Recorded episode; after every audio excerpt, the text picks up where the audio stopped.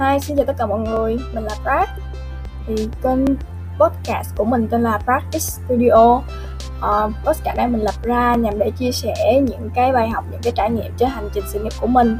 Ngoài ra thì mình cũng sẽ nói về các bạn Gen Z, cũng như là mời một số bạn Gen Z cũng tham gia trong cái podcast này để mọi người có một cái góc nhìn mới hơn về Gen Z, là liệu họ có đang tiêu cực như trên mạng xã hội từng thấy, hay là họ còn một cái nỗi niềm, cái băn khoăn nào có khác. Thì với mong muốn như vậy, hy vọng là mọi người có thể theo dõi, subscribe cũng như ủng hộ kênh của mình để giúp kênh của mình ngày càng phát triển hơn nữa. Cảm ơn mọi người rất nhiều.